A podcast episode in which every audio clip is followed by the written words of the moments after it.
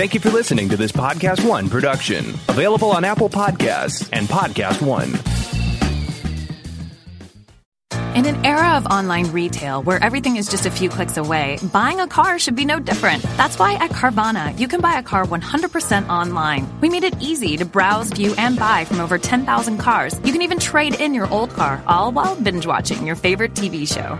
Afterwards, we'll deliver your car to you. Or you can pick it up from one of our car vending machines. Either way, your car comes with a seven day return policy. So grab a seat, relax in your comfy pants, and enjoy the new way to buy a car at Carvana. That little Chico Pitbull, Mr. 305, but it said Mr. Worldwide, you already know what it is. Listen to my new podcast, From Negative to Positive. Subscribe today. Now, part of the things that we're doing over here at Negative to Positive is encouraging people to change their lives, change the things that are within their power. I want to thank our good friends at KFC for helping me bring this to you. Feed your whole crew with KFC. Let's go. I can get the KFC bucket of chicken, and you know, that's fire. Now, Babu, you know that you could get that mac and cheese, that mashed potato, gravy, those biscuits. Now that's that's trouble right there. That is fire right there. You know, on negative to positive, we always talking about striving and achievement, and and the Colonel Sanders story is is a story that inspired me since I was ten years old. Look how life comes full circle. Now I'm talking about Colonel Sanders and Kentucky Fried Chicken and how much I love it. Listen to my new podcast from negative to positive. Check out the vodcast. Subscribe today. Apple Podcast, Podcast One, Spotify.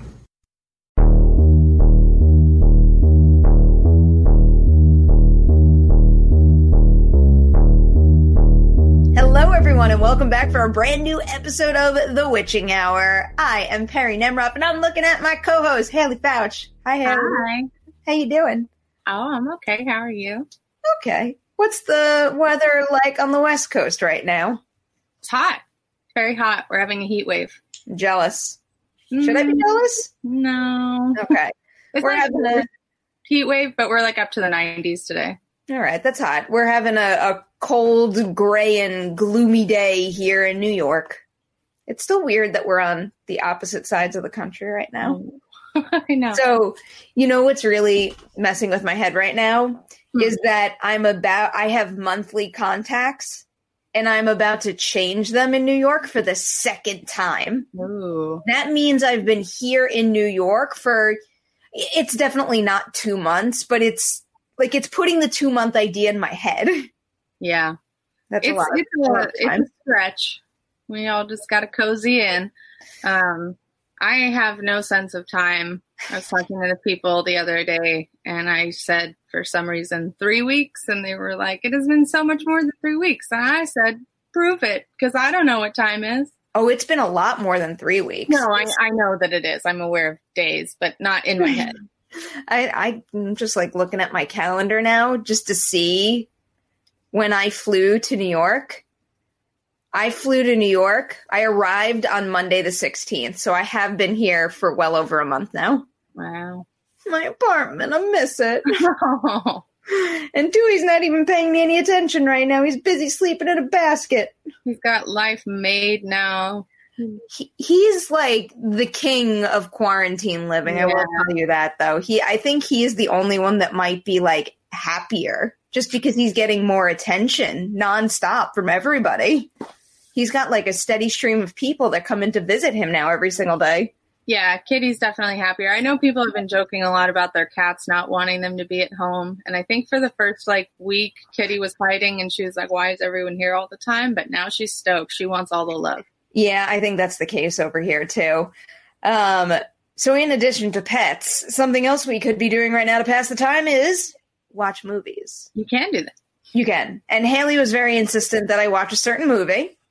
Yeah. And that certain movie is Underwater, which was a top priority for me back when it hit theaters in January. But for, I think it was because of Sundance or something, I missed it. Was it? Maybe it came out before Sundance. Whatever. I missed it and now I watched it. And I didn't like it. you didn't like it. I didn't like it. I'm so sad. I'm so sad. I feel like I'm bursting I'm bursting the bubble right now.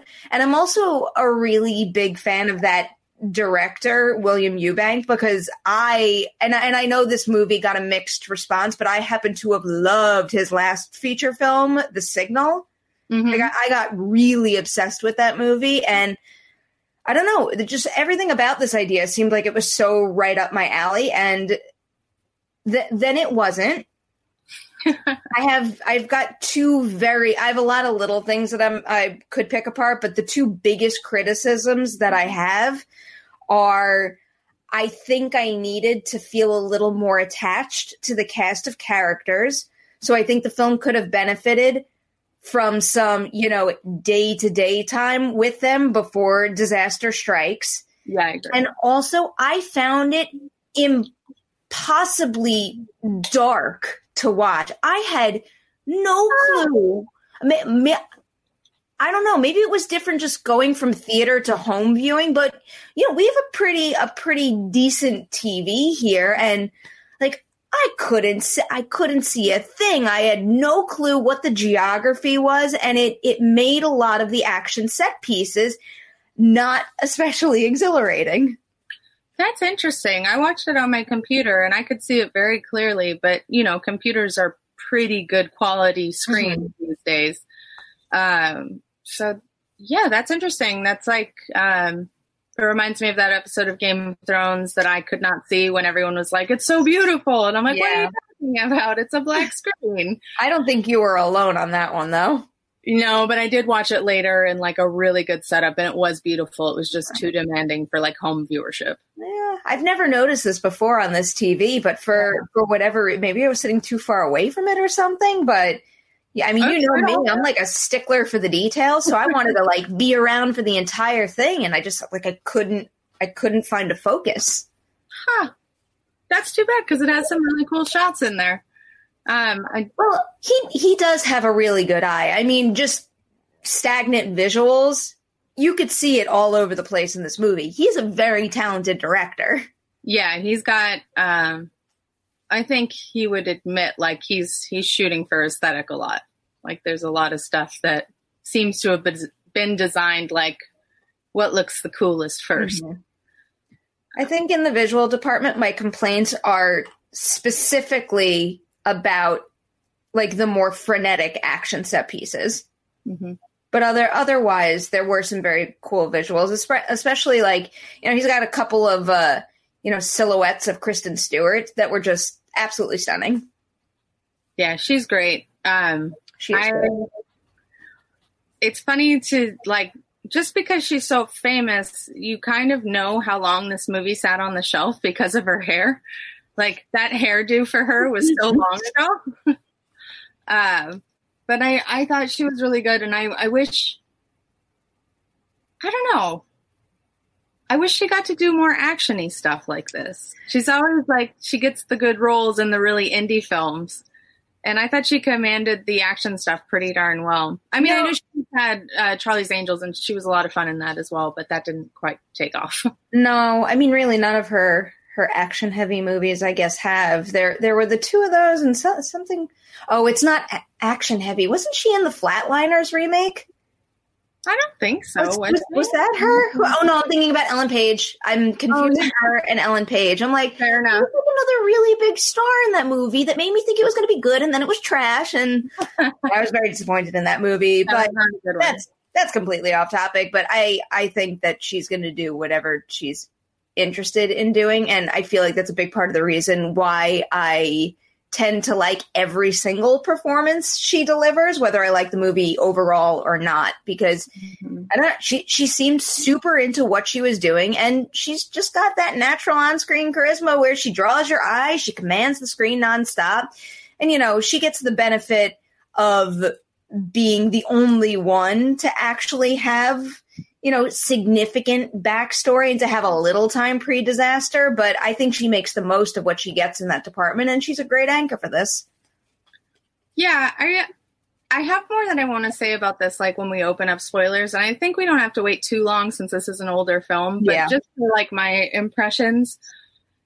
um, I don't think this is a perfect movie. I don't even think it's a great movie, but I do think it kind of whips ass, and I had a lot of fun with it. there's, And, there's still opportunities for pull quotes because put that on a poster I just it's it's a lot of what I like. I love these kinds of monster movies. You know, Alien is like one of my top five movies. Mhm. It- I always say that. I've never actually counted, but it's up there. And this is basically an Alien ripoff. I say that with affection, but it is. Um, the beats are very directly pulled from Alien, and the uh, you know the design of some early creatures Mhm. are obviously pulled from Alien. Uh, yeah, so I had a lot of fun with it. Like I said, I don't think it's perfect, and I don't think it's amazing. I think it's pretty, um, pretty much a surface level creature feature that does everything I needed it to do. And then when the spoilers come in, becomes something way cooler and more interesting to where I was like, yeah, okay. Yeah. I know exactly what you're getting at. And the second I saw what I saw, I'm like, that's a Haleigh movie. Yeah, exactly. and I think that um, maybe it helps that I actually had the big final reveal type thing spoiled for me ahead of time. Hmm. So I knew what we were building towards, Not- and I was able to see sort of the hints that they peppered in and have a lot of fun with that. I wish I had seen it without knowing because the surprise I think is probably pretty cool to experience if you are a fan. Mhm. But um, knowing also probably didn't hurt. Speaking of Alien, is that a xenomorph right behind you? Yes. Okay. I thought I'm like forcing myself to see something that isn't really there because you said it and because I'm into it. so that sticker is really on your wall. Funny Uh, thing to say so casually. Is that a xenomorph right behind you? I'm surprised there's not one in this room right now. Do you know what is over my shoulder though? Hmm. An across the universe poster. Oh, It's like you can't see it. It's off camera over there, but I feel like that's probably one of the last things you would expect to be hanging up in this bedroom. But I really do like that movie. I like that movie. It's pretty good. I I like, like it a lot. I was like really into her when I was studying theater. 'cause She's a very Ah. avant-garde theater director. Yeah, yeah, that's for sure. All right. So we've told you a little bit about our non-spoiler thoughts on Underwater, but I feel like now is the time to move into these spoilers because yeah, let's let's do it. The movie's been the movie hit theaters in January and now you can watch it at home. So spoiler warning, if you have not seen Underwater, this is not the conversation for you. Let's get into it. Haleigh, Yeah, and, uh, just because I said I was fine with being spoiled, I encourage you not to be. Like, don't don't be like, yeah, I'll just be spoiled too. Like, I think it'd be a lot of fun if I wasn't. So go away if you haven't seen it and come back later. So the one word I have for you right now is like kaiju. like the second Yeah. the second I saw it, I'm like, this is like Haleigh's Godzilla e monster movie. Like she's gonna love this creature so damn much. So the second I saw that, I immediately thought of you. I will say I think the surprise was ruined on me a little bit just because I wasn't feeling the build up so much Yeah. but I still like the ideas. And that's another instance where his visuals come in handy big time and create some really stunning frames. But it, it didn't, it, it wasn't like the mind blowing revelation that I think it was intended to be for me. Well, also, I think that maybe you are not picking up the full extent of what he was trying to lay down, which is it's not just a kaiju, Yeah. It's Cthulhu. So this is a secret Lovecraft movie. Oh, I didn't pick up on that at all. Yeah, it's kind of subtle, I will say. Wait, Um, how, like, what, what's the specific thing that tipped you off in that? I'm trying to go beat by beat to see what I missed right now. So it's his design. There are little clues around the film. There's the shot of the like the doll with one eye and the helmet on, and it has arms that look like tentacles. Okay, okay. there's on the Huh. back of someone's suit. It says like "We're all mad down here," and you notice that Vincent Cassel's character is like slipping mentally a little bit. No. And, um, Huh. There's something that I don't think is very clear, which is that when he says his daughter is 14, she's supposed to be dead, I believe, and you Yeah. the card later, and, And they like, find the card, yeah. it doesn't play it like it doesn't quite show that he's losing his mind as well as I think it could. Yeah, because you really only get like like a quick beat that really hits. I think the thing that you mentioned that I probably saw the most and might have been tipped off by was just like the general visual visual of the the big creature at the end because you know, now that you say it, there was like a brief spark where I'm like, that looks familiar. But then again, my mind immediately went to, you know, like a lot of the times when I looked at the creatures, I was thinking obviously kaiju, Godzilla, some of the visuals we just got in uh, Godzilla King of the Monsters, but also I kept thinking about the uh, the Demogorgon in Stranger Things mm-hmm. with the with the offshoot guys. There's something yeah. about about the face that reminded me a lot of that. I could see that. Yeah, and I to, like to be fair, I, this was not conceived as a, a, Cthulhu movie. It was something that was changed during the process. Um, William Eubank has talked about this on the record a few times, but like he was making it the way it was originally written, and he was like, "It's just not scary enough." And uh, he was showing it to Andy Muschietti, the director of It, who's a friend of his, and he was also like, "This is not scary enough." uh, and helped him like redesign it. And basically, he just turned it into a secret Lovecraft movie. Redesigned the whole monster, which was originally just supposed to be a giant squid, I guess. I I'm not entirely following why that would make it scarier. Oh, I can see why that monster is scarier than a squid. No, and- I, I, can maybe understand why that monster is scarier. I, I no, actually, I can. I mean, without seeing the original squid, there's there's a very there seems like there is a route to make a squid scary. Yeah. Um, there is, but also Sea Fever worked a lot better for you than for me. Oh, that it did. I don't know the the the way you're describing it to me right now is is making me think that that that he's using Lovecraft to get the intended effect. Hmm, interesting. And I, I guess it's just kind of like rubbing me the wrong way. But I've, you know, I've never read his quotes on the matter, so for all I know, the way he said it, it, it doesn't come across that way, and it comes more from a place of love and respect for that material. But it just, it's not computing right now for me. Mm-hmm. It's very interesting because I did have the experience of watching this, knowing like someone totally didn't mean to, I just said in the work chat, like, I'm going to talk to the director to get some quotes about the ending of the film because I know people are talking about it. And he side slacked me and was like, it's Cthulhu. And I was like, hey, thanks, man. Didn't know that. Um, oh, before and, you even saw it. Um, what? Is that before you even saw it? Yeah, yeah. Oh, shit. but but it's interesting because it sounds like knowing that definitely made me have a better experience with it. Um, so thank you to that accidental spoiling. See, now, not that I want anyone to go in spoiled, but I, I do wonder if I would have had a similar reaction had I known what it really was. Yeah. Maybe maybe if I had that thought on my mind from the beginning, I would have been a little more entertained looking for clues, but I guess I still would have had the the difficulty with the set pieces, which did take out a good deal of the the momentum and suspense. So I don't know. It's interesting, like the idea of using Lovecraft, because I wonder how much of like the goodwill that's sort of been low key building up to the movie is just summed up by like "fuck yeah, Cthulhu."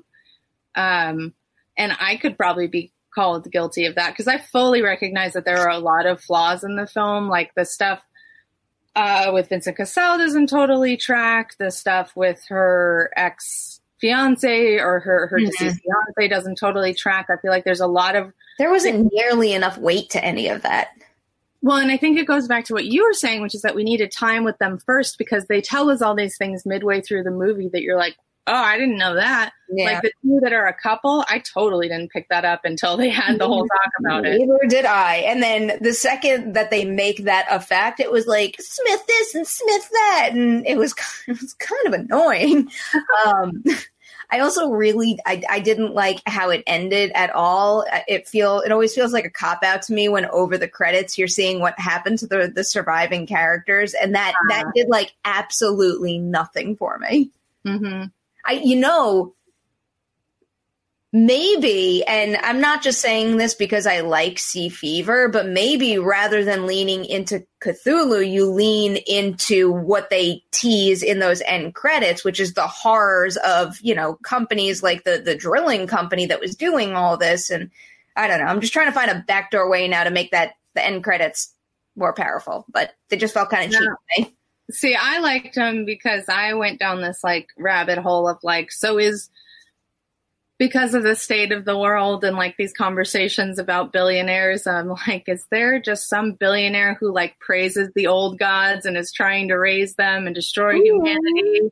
This is my pet theory. I like that idea. I think I think like that that idea is just like like if it was purely that, it could make for a better movie. That is interesting. And like you actually like it's it's formatted a little more so like a traditional disaster movie where a first act is a build. I do Yeah. admire, you know, the balls that it takes to actually get the movie from a 1 to an 11 within minutes of it starting, but it it was too much for me in this case and it didn't work. And also there, mm-hmm. there just wasn't enough character development during the adventure to make it work. I was disappointed. Definitely interesting choices, like in the sense that the first character you spend time with that's not her is also the first one to die, so that's the only one you really care about at that oh, point. Oh, point. it's also Mamoudou Athie. You don't kill Yeah. him off that early. what a waste. I love him. He's so He's really and good. So little screen time. Yeah. I was very bummed about that, if you couldn't tell. I did like the scene itself though, because I didn't expect it, and it was well done. That was probably one of the better kill scenes in the entire movie for me. That one I Yeah. thought was was was fairly well shot. I think the one that that disappointed me most is probably T.J. Miller's death. Like I that, really understand that one fully. Oh, okay. So maybe it wasn't. Maybe it wasn't just the visuals. Maybe there, or maybe it wasn't just the darkness of the visuals. Maybe there were things going on that didn't quite compute because that that didn't connect for me at at all. Like I, I, I don't, I still don't understand exactly what happened. I believe the gist, and I got it because of a line of dialogue that was probably ADR'd in. Um, but I'm I believe the idea is that it ripped him out of his armhole, which is why you see his skin go all mush and then full of Oh. blood. Oh no! It, it ripped him out of his suit. What can do that? oh, okay. So I like don't know. Maybe idea. my brain was scrambled, but I'm like, did it rip his arm off? And and why would his head pop if he, his arm got ripped off? I like I had no clue. I think the idea, well, also because of the pressurization of the suits, right? Yeah, so, like, yeah. we already saw that if the suit is compromised, you Yeah. fucked. Um, Mm, I guess have to address, which is my own personal bias when it comes to Vincent Cassel. I refuse to accept he was not the villain until the moment he died because he plays Oh. creepy guys so much. I was like, no, he's up to something. That guy's up to something. I was kind of making that assumption as well, and I. I'm not gonna. I'm not gonna fully put that weight on Vincent Cassel's shoulders, even though he is very good at that. I think it was a, a tonal thing with the movie where they were trying to You think so? No, yeah, because I think I think that was done on purpose. There was something about the way he was acting from the very beginning, the way he was framed. I mean, even when you think of that very first shot of him being in a room where all the pods were gone, it almost Hmm. forces you to wonder: Well, did he help all the people and let them get away, or did he sabotage something? I, that that was actually one of the first thoughts that went through my head about his character. Interesting. It's not just me. No, no, it's not. Uh, I'll have to revisit it and look at the framing because I definitely like I blamed myself and my view of Vincent Cassel's resume. Also, he's playing a kind of creepy dude on Westworld right now that I'm watching. I gotta I gotta do my Westworld binge at some point, but some of the reactions aren't really uh aren't really getting me hyped for that. I really liked the first four episodes, like so very much, and then the last three have just been like, oh, choices! You're making so many choices. yeah. Oh, I mean, I'm probably gonna do it regardless at some point, but that does that does diminish the urgency I feel to watch it just a little bit. I will also say, T.J. Miller was driving me nuts the entire movie. Well, that's his thing. driving me nuts. Yeah, but I think any actor's thing could be comedic relief, and that either goes one way or the other. If it feels like it's just like that actor is just being used to serve that purpose, or if the material is actually funny and that character has value.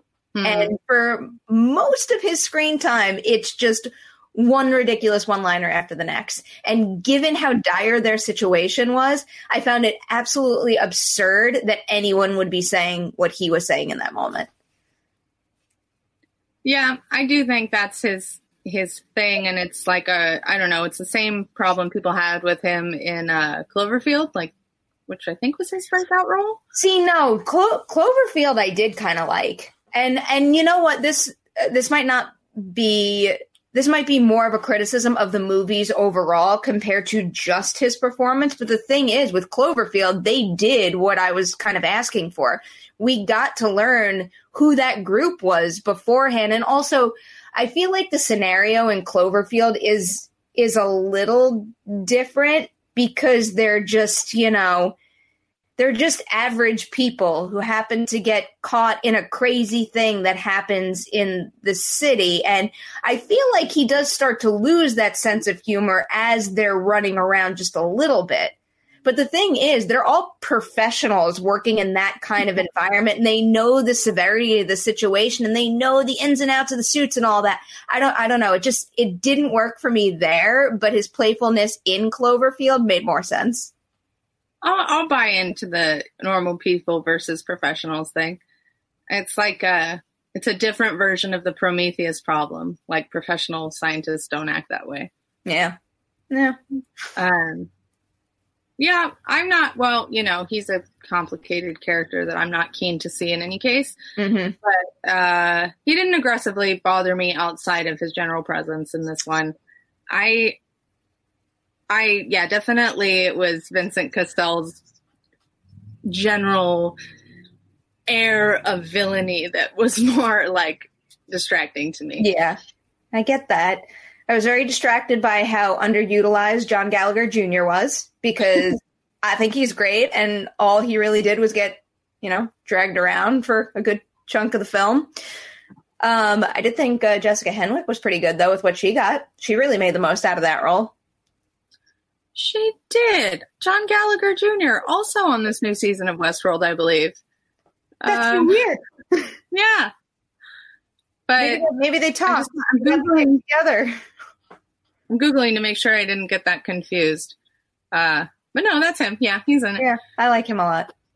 Yeah, he's good. I, I did like Jessica Henwick. I liked what they did with her character. Um, you hear a lot about like subverting expectations these days, and usually it's pretty much an annoying context. But I thought that was a nice subversion of that character in general. She was more or less playing the like, you know, my brain isn't doing the right thing right now, but the blonde actress in Alien, she was supposed to be that kind of role, Mhm. but instead she she uh, you know, grew a pair of tits by the end. It was great. Love it. You love to see it.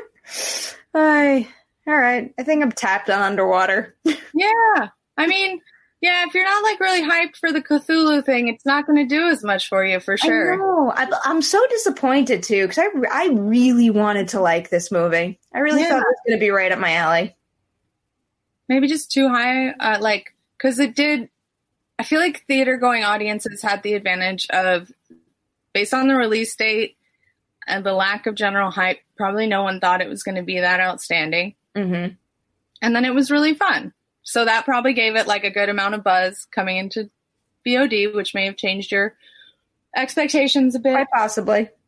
Um, that happened to me with something last year. I can't remember what, but it was just uh, one of those things where, oh no, it wasn't last year, and it wasn't to the extent that you feel about this one. It's just that I was not as crazy about A Quiet Place as everyone else because the Oh. buzz was so tremendous. I really liked A Quiet Place when it first came out. Like really, really liked it. But then I, I like went into like love, thinking it's masterful territory. The more and more I watch it, and it's like I feel like because right before I saw Quiet Place two, I rewatched it again, and it's like all over again. I'm just like I like I couldn't handle how in awe I was of every single level of the filmmaking required it took to pull that concept off. I, re- I really think that that is a phenomenal film. And see, I am like, yeah, it's good. It's a good movie. to each their own. Yeah, exactly. We always like, not always, but often our like our uh, monster movie tastes are just slightly different. No, that's actually that's pretty fair. Yeah. Because like I like the the new Godzilla movies, but not not as much as you. Yeah, and I liked Sea Fever, but I didn't love it. And I, you were like okay with Sweetheart, but you didn't love it. but I did. Yeah, I didn't I didn't love Sweetheart. I feel like there was something else that came before that that I was like stupid excited about. Oh man, there's so many movies. I know there is. There is. Overall memory. It's incredible how there just isn't enough time still to watch them all. I have so like my list is like down to the floor right now. I want to watch everything. Oh, well, you're gonna get closer than ever right now. Yes and no. Kind of. Right now I've been I've been rewatching a bunch of uh Friday the 13th movies cuz I'm uh mod I'm doing some virtual Comic-Con and moderating two of the panels and one of them is with Kane Hodder and I just went back and I'm just specifically watching the ones that he's in and that that franchise just like coasts on just the simplest concept of like Jason, Yeah. guy in a hockey mask. It's not the same because you know I'm also writing that that Scream ranked list for Collider.com.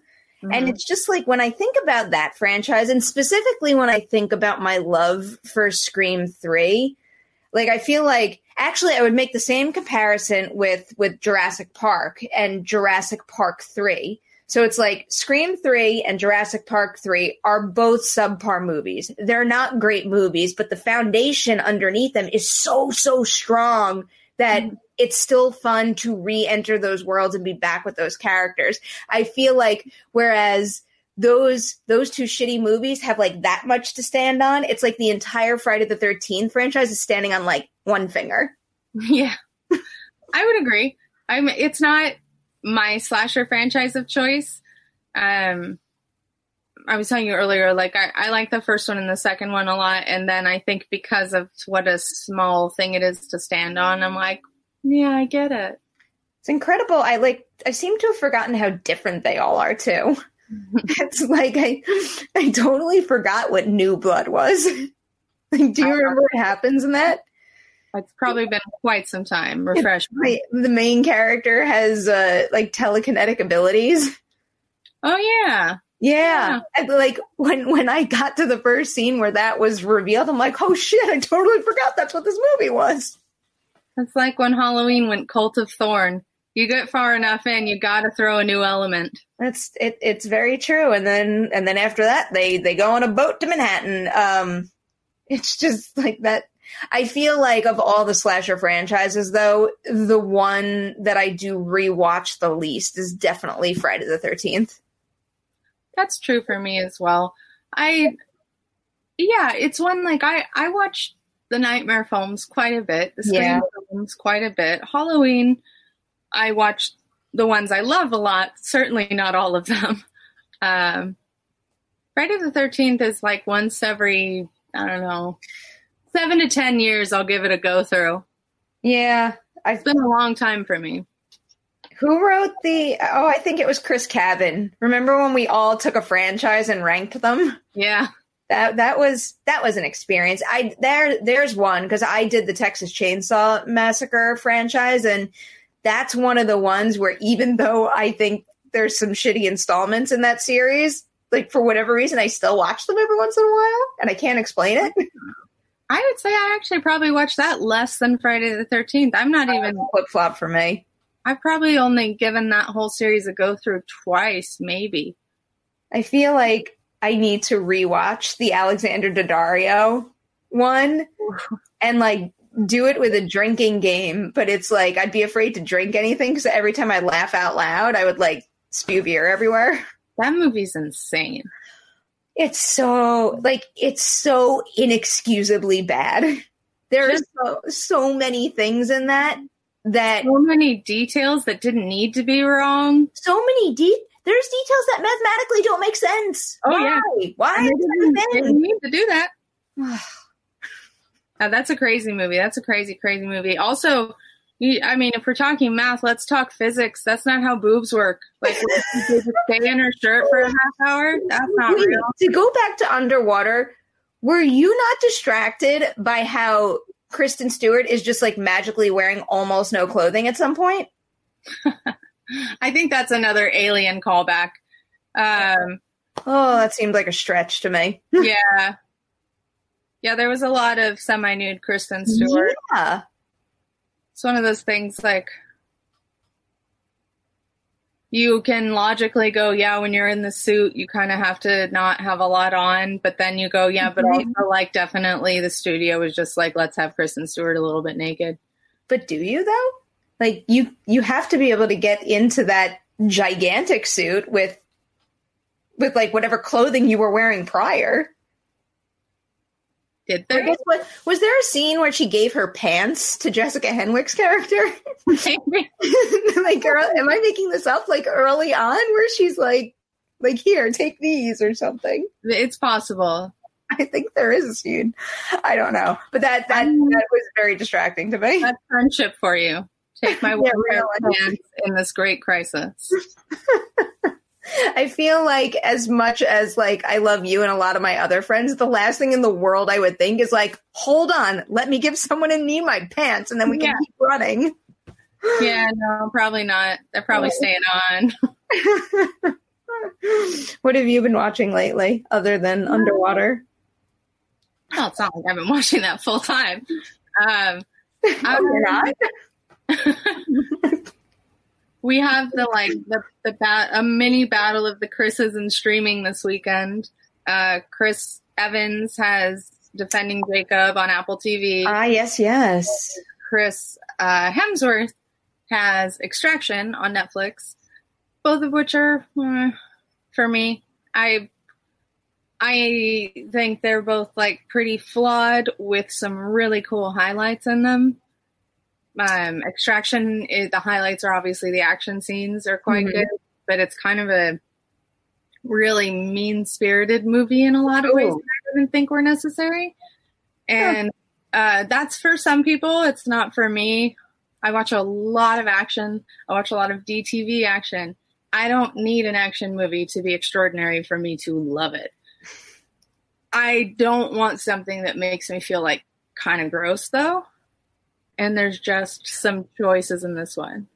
Are you able to explain more why it made you feel that way without getting into spoilers? Like what what what does it do that is gross? I would say like cavalier cruelty for manipulation of the audience. Like it makes Okay. really cruel choices uh, expressly as like a shortcut to make you feel bad, I think. And I don't really care for that. Yeah. Um, I mean, you know how I feel about mean spirited movies, so probably won't bother with that one this weekend. I mean, it's worth checking out for the action. There is a 12 minute oneer that's quite impressive, and um, Hemsworth is great. There's a supporting actor who I'm not familiar with who who plays like this. Um, so the setup is basically like Chris Hemsworth is a mercenary and he has to go rescue this drug lord's kid who's been kidnapped. Mhm. And there's also this guy who works for the drug lord father who's like tasked with saving him, but somehow him and Chris Hemsworth wind up on opposite sides of that battle. And I, I liked his performance quite a bit, uh, the, the other gentleman. Well, now you're making me all confused. What do I do this weekend now? it's not a black and white. There are good and there are bad. uh, but overall, I will say that it's um it it, it it didn't make me feel good, and I it would it made me feel bad to the point that I had trouble enjoying some of the good things, and the things Mhm. that made me feel bad didn't feel earned as a part of like arc, just as as almost as ugly decoration. Um, as far as defending Jacob, that one I started out super duper enjoying. It's a murder mystery. Chris Evans plays a an assistant dic- district attorney in Massachusetts, and then his son is accused of murdering a schoolmate, Mm-hmm. and it's like a Hmm. murder mystery thriller courtroom drama type situation. Uh, Chris Evans is obviously wonderful.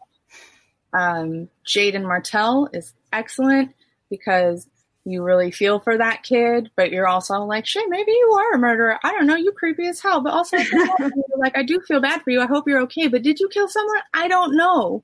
So he's very good at walking that line. Um, but does overall, it, does it not stick the landing? no, it doesn't. All right.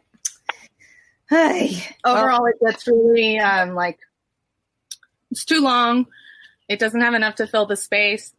It makes some crazy turns that feel crazy, even though you can kind of see them coming. And then it totally doesn't stick the landing, which I was like, oh, so many choices you just made. that seems to be a, a theme of a lot of things out there right now. Yeah. I actually watched from beginning to end Little Fires Everywhere. Did you like it? I I really enjoyed it, but there are many a moments of extreme melodrama. And for a good chunk of the season, I'm like, wow, all of you people suck.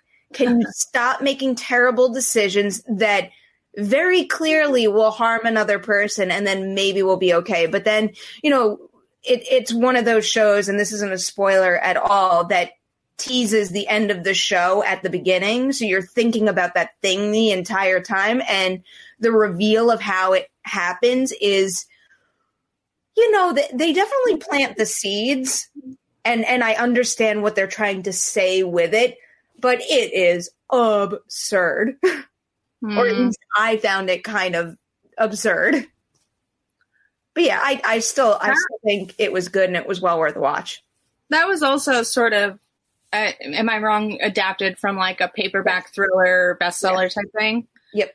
how many episodes was it Uh, I feel like eight sounds about right.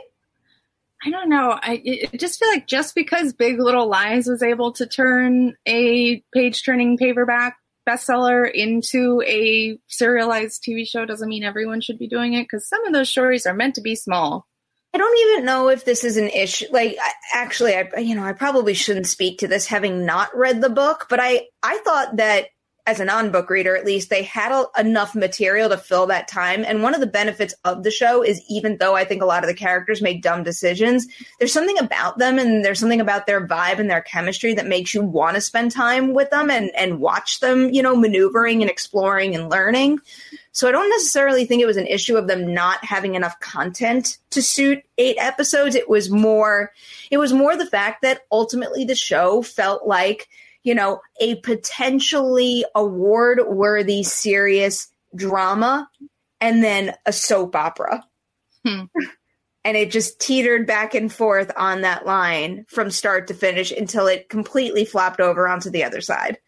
Okay. I kind of would say the same thing about defending Jacob. I'm almost done writing my uh, print review for the website. I had to pause to record this, but I was saying pretty much the same thing, which is the show can't, like, it wants to have it both ways. It wants to be uh, paperback pulp thriller Mm-hmm. and prestige TV. And by trying to be both, it doesn't quite fulfill either. That is a great way to describe it because I think that is a very accurate description of this as well. Huh.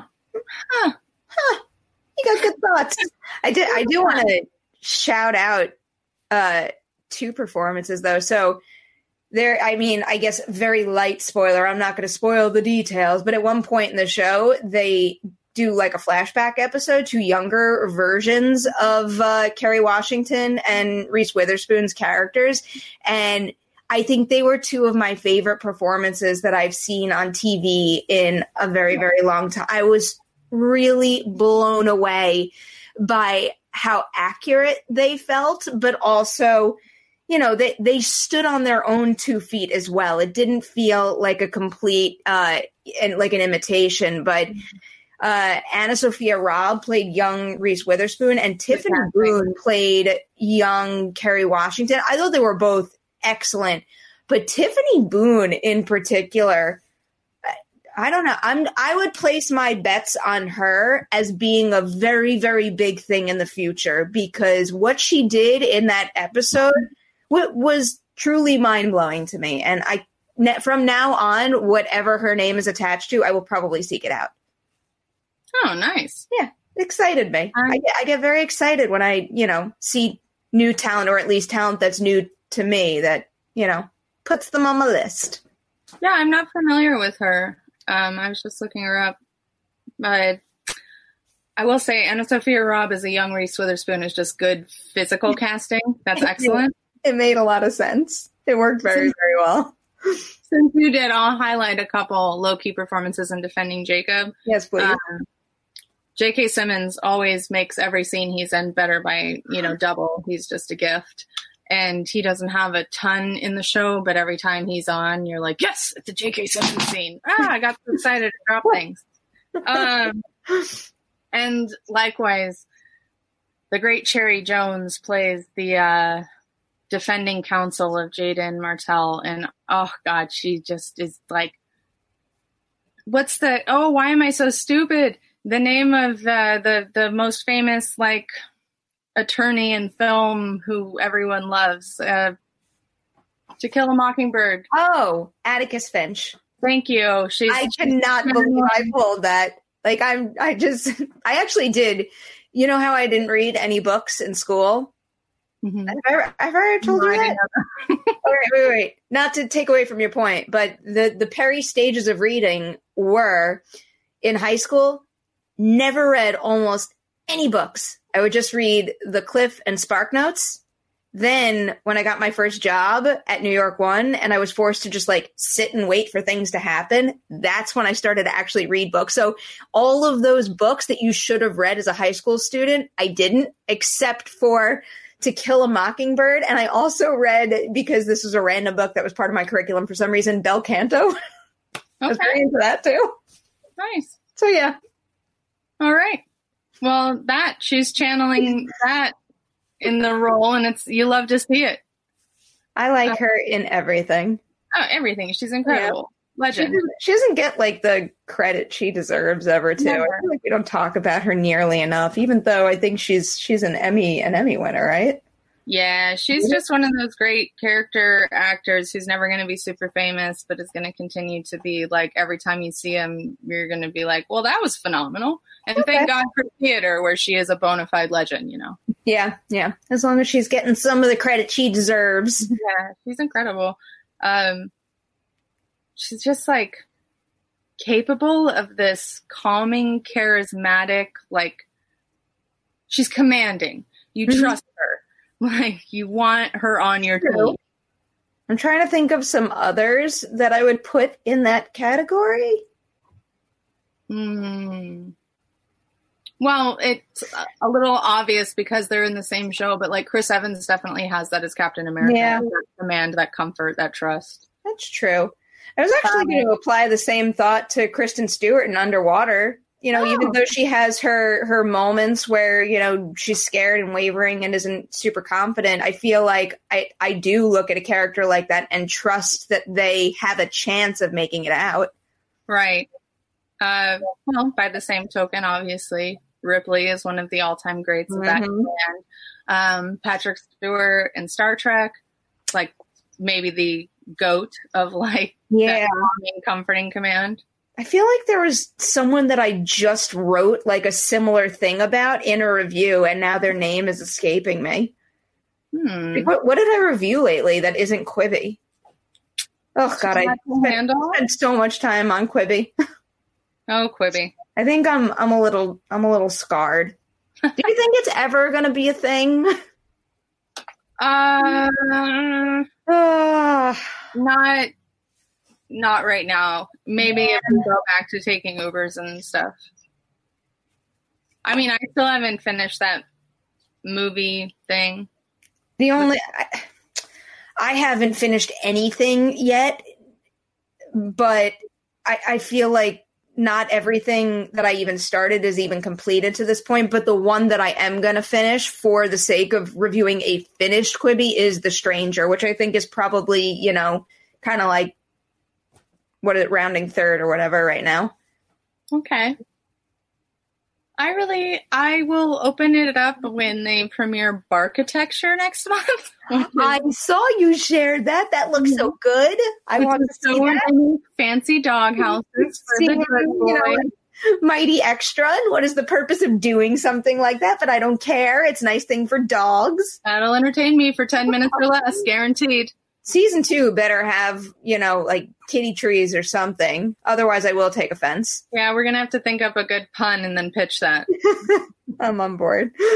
Hi. All right. Anything else we want to add before we, we cut out? I don't think I, I really haven't been watching that much is the thing. Like I I don't have good scoops to share. I've been watching a lot, but only things for interviews. It's like I I watched the stuff for Kane Hodder Hodder, and I'm also moderating another one with uh, David Dastmalchian. Mhm. So, but I'm not going to rewatch anything for him. It's it's for a uh, a graphic novel that he does. So I'm going to read that instead. But I'm not allowed to talk about this other thing that I was watching, even though I'm dying to. But I've gotten the okay to at least say Elle Fanning and Nicholas Hoult are phenomenal in The Great. I'm going to leave it at that, and I hope my my face Mhm, makes mhm. the, the excitement seep off into your your computer, and you want to watch it now. it's really good. I uh, I didn't make it very far on that one. We had screeners for TCA, and it's just not for me because I don't like that period stuff. Uh, Normally, I don't either. Maybe don't give it another shot. I got. Okay. I didn't even finish an episode because it just wasn't for me. All right. I'm a, I'm a, I'm afraid to say too much more about it. in Right, right. breaking embargo, but I'm I'm I'm very excited for May 15th. I'll give it Um, another shot because Okay. I, I'm trying to be more open because I did love Little Women so much, and Yes. I've never liked a Little Woman in my life. so I'm in. I'm trying to be more open to the to the corsets and the dresses and the and the patriarchy and the and the Jane Austens and the all that. Yep. That is a that's a that's a big thing. yeah, and I did. I kind of enjoyed. Um, what was the one with Hailee Steinfeld on A- Apple TV? Apple Oh, um Oh my god. Dickinson. Yes, Dickinson. Yeah, That was Okay. fun. But it was like a very modernized, very modernized period piece. Yeah. Like they would have like dance breaks to Did you see um did you see Emma? No, not yet. I I quite liked that. Maybe. It's it's fun. I I feel like I it, like if you're nah, maybe I wouldn't push as hard on that as I would giving the grade another go. Okay. I'm intrigued. I I like how many people are upset by how unlikable they say she is in the movie. I find that interesting. Wait, wait, who are we talking about right now? Emma. Oh, how unlikable she is? Mm-hmm. But the whole point is that she's unlikable and then learns her lesson. Yeah, but I guess they're saying like she's I don't know. I'm not the biggest Jane Austen fan, but I've read a lot of like she's unlikable in a different way than she's supposed to be. Um, like I'm, I don't know. I'm I'm not a Jane Austen reader, but I just know that a lot of like fans of that literature in my Twitter feed were salty about it, which made hmm. me curious. okay. And I do, I do like Anya Taylor Joy. She's always good. I like her and everything. I, I actually do. I think that's a very accurate statement. Like I was about to just walk it back because it felt very extreme, but but no, I think I like. I think I truly like her in every single thing I've ever seen her in. To be fair, she hasn't been around very long. There will come a time when a bad movie happens. Hold on, hold on. Happens to everyone. Yeah, but even if a bad movie happens to somebody, that's like that doesn't necessarily mean that I don't enjoy them in the movie. That's true. because um because you know I, I I posted that Nick Hoult thing on the website earlier today and like he's he's a truly another one where it does not matter the quality of the movie around him I know he will always deliver something that interests me Yeah, he's great. but no I Uh, rewatched About a Boy for the first time in years, and that was. Yeah, I, have, I haven't given that one a rewatch in too long Here's my controversial take. Not for me. oh really It's not for me. well that's how I feel about I'm trying to think of a controversial one I don't I don't like Love Actually Fair enough. there's a movie that's not for me that everybody loves. So fuck you, Hugh Grant. oh no. Bye. All right. Well, Actually, that's why I watched it. I was watching all of Hugh Grant's movies because I hadn't seen most of them. I get why people like him. He's pretty good. He's like a very charming man. no, he is a very charming man. Yeah. I just had never seen all of his classic rom coms, and so I didn't really get like why he was this sexualized figure. Um, and then I'm I'm like, oh yeah, I get it. He's super hot and charming. Yeah, fine, fair, good enough. Pretty much. Yeah. All right. I feel like we've ended on a, a note. We've on, on a note. That is so accurate. It, it's a thing. It's what we do here on the Witching Hour. Uh, yeah. That's we'll say goodbye. But guess what? We're gonna be back talking more nonsense that I hope you guys enjoy next week. Haleigh, in the meantime, where can everyone find your work? You can find me on Twitter at Haleigh Foutch, on Instagram at Haystack McGroovy, on Letterboxd at Haleigh Foutch. And I'm on Twitter and Instagram at P Nemiroff and writing a whole bunch for Collider.com with Haleigh, Adam, Matt, and all the wonderful folks over there. Seriously, I like if I if I am to to pick a little bright spot with all the terrible things going on right now, just like I don't know, like being a part of the the website team like I was back in the day. I don't know. That that really has it's it's like truly brightened my days every single day and I can't even begin to tell you how much I need that. So thank you, Haleigh, and to everybody. All right, we're out of here. That's it. You have officially survived the witching hour.